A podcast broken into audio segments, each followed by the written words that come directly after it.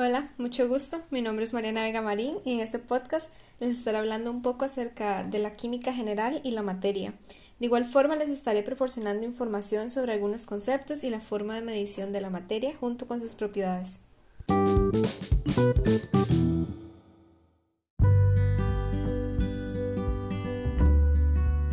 Para empezar, quisiera decir que este podcast estará dividido en subtemas, de los cuales nos estaremos adentrando más a fondo. Y sin nada más que decir, empezaremos con el primer subtema, el cual es el método científico. Este comenzó por científicos tales como Galileo e Isaac Newton, entre otros, y todo se da por pequeñas observaciones de los fenómenos naturales. De esas observaciones se saca una ley natural, la cual es una proposición acerca del comportamiento de la naturaleza y esto usualmente se da por medio de las matemáticas. Sin embargo, no es una verdad absoluta. Consiguiente a la ley natural se da una hipótesis, la cual es una propuesta de explicación a lo que estará pasando, se ve que está pasando. Y de esa hipótesis se hace un experimento. Ese experimento puede rechazar o probar esa hipótesis. Si se prueba esa hipótesis, se vuelve una teoría, la cual es más amplia que la hipótesis y da predicciones. Eh, para resumir este tema, se podría decir que el método científico es la combinación de esas observaciones, experimentos, teorías, hipótesis, etc., em, que se dan durante todo este proceso. El segundo subtema serían las propiedades de la materia. Para ver este tema hay que tener en cuenta tres diferentes conceptos muy importantes, los cuales son materia, composición y propiedades. La materia es todo aquello que tiene propiedades de masa y ocupa un espacio. La composición son los componentes que hay en una muestra de materia. Y las propiedades son las cualidades que ayudan a distinguir una muestra de otra. Esas propiedades pueden ser tanto físicas como químicas. Las físicas son todo aquello como características tales como qué tan maleable es, qué tan frágil o su ductibilidad. De igual forma, estas pueden sufrir una transformación, que en este caso sería en el cambio físico que se le da, pero no en su, en su composición. La propiedad química es, todo, es su capacidad o no de experimentar un cambio en su composición, eso siendo bajo ciertas condiciones. Y esa transformación uh, se da en su composición. El tercer subtema que estaremos viendo son las clasificaciones de la materia. Como, tema básico, todo, todo se sabe que está hecho por su unidad más pequeña, que es el átomo. Del átomo se llega al elemento, el cual tiene un solo tipo de átomo. Y del elemento se pasa a un compuesto, que es una sustancia en la que se combinan todos los diferentes átomos de todos los átomos de diferentes elementos. La materia se puede separar en dos ramas, que serían las sustancias y las mezclas. Para las sustancias son todas aquellas que, que no se pueden separar por un proceso físico. Y estas también se pueden dividir en dos, que serían los compuestos y los elementos. Los compuestos se pueden descomponer por un proceso químico, mientras que el elemento no se puede descomponer más allá de sí. Y las mezclas, la otra rama de la materia, se divide en mezclas homogéneas o heterogéneas. Las homogéneas son todas aquellas que son uniformes, es decir, no se puede diferenciar los materiales de su composición, mientras que las heterogéneas se puede distinguir em, sus diferentes componentes. La materia viene en tres estados, los cuales son sólido, líquido y gaseoso. El estado sólido em, tiene como características que los átomos están en contacto próximo y de igual forma tiene una forma definida, que puede ser como todo, aquellos todo aquel objeto que podemos tocar con nuestras manos. El líquido eh, los átomos están un poco más separados y esta tiene la capacidad de adaptar la forma del recipiente al que se ponga.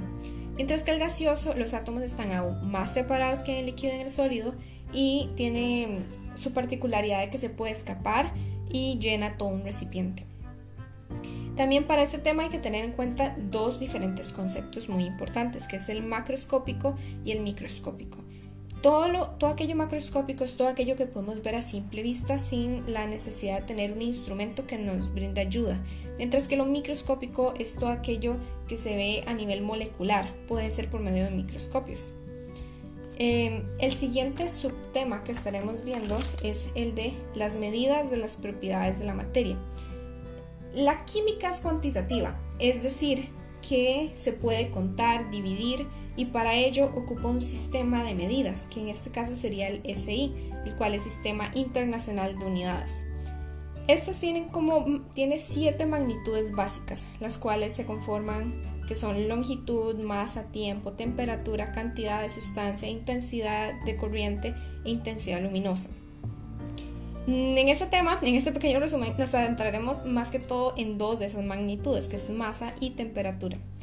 La masa es todo aquello, es la magnitud que se mide, en la que mide la materia del objeto, y esta no varía. Eh, también de igual forma, este se puede medir por medio de una balanza. Sin embargo, la gente tiene pequeñas confusiones entre lo que es masa y lo que es peso. El peso, sin embargo, es la, eh, se da por medio de la fuerza con que la gravedad actúa sobre un objeto y en cambio este sí puede variar. Por lo tanto, la masa tiene que ver con la materia del objeto y el peso tiene que ver con la gravedad, la fuerza de la gravedad que actúe sobre el objeto. El segundo, la segunda magnitud de la que hablaremos es la temperatura. Esta se mide por medio de grados y estos pueden ser tanto Fahrenheit como Celsius y obviamente su unidad básica que es Kelvin. Para poder convertir unos a otros, porque en diferentes países se, utilizan diferentes sistemas de medidas, eh, se da por medio de conversiones. Es decir, se pueden pasar de Celsius a Kelvin, de Celsius a Fahrenheit o de Fahrenheit a Celsius, entre otros.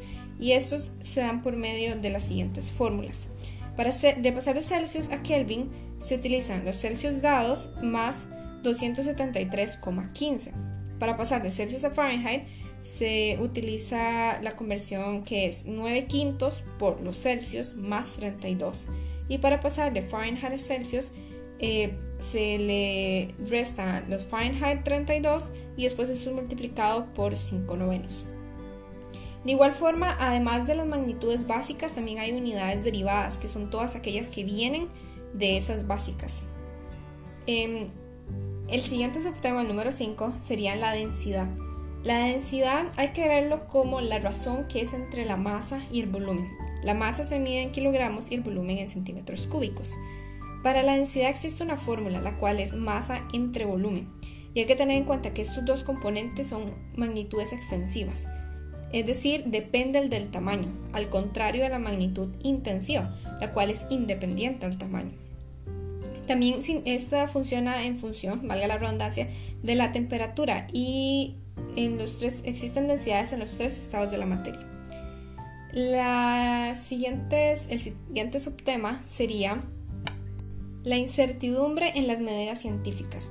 Eso se puede dar de que Muchas veces existen errores accidentales y los científicos muchas veces les llaman a sus descubrimientos eh, pruebas de, suerte, ya que muchas veces mm, por medio de errores se llega a conclusiones aún mejores de las esperadas. Para este tema hay que tener en cuenta y diferenciar dos diferentes conceptos, los cuales son precisión y exactitud. La precisión es el grado en que las medidas están de acuerdo entre sí, a diferencia de la exactitud que es el grado en las que están de acuerdo, pero con el valor real. Y para finalizar este podcast estaremos hablando de cifras significativas, las cuales son el grado de precisión de un número. Y estas tienen reglas, las cuales son que todo número de más de cero, diferente a cero, es significativo. Todo cero que esté en medio de dos significativos es significativo. Y todo cero que esté antes o después de una coma decimal no es significativo. Por lo tanto, eh, estos también usualmente es una forma de redondearlo y tener en sí una, un resultado más preciso de, para poder hacer mejores, para tener mejores resultados en lo que se desee. Y con eso estaremos finalizando este podcast. Espero de verdad que les haya sido de mucha utilidad y que hayan aprendido de la manera más clara, concisa, todo este pequeño resumen de la materia básica de química.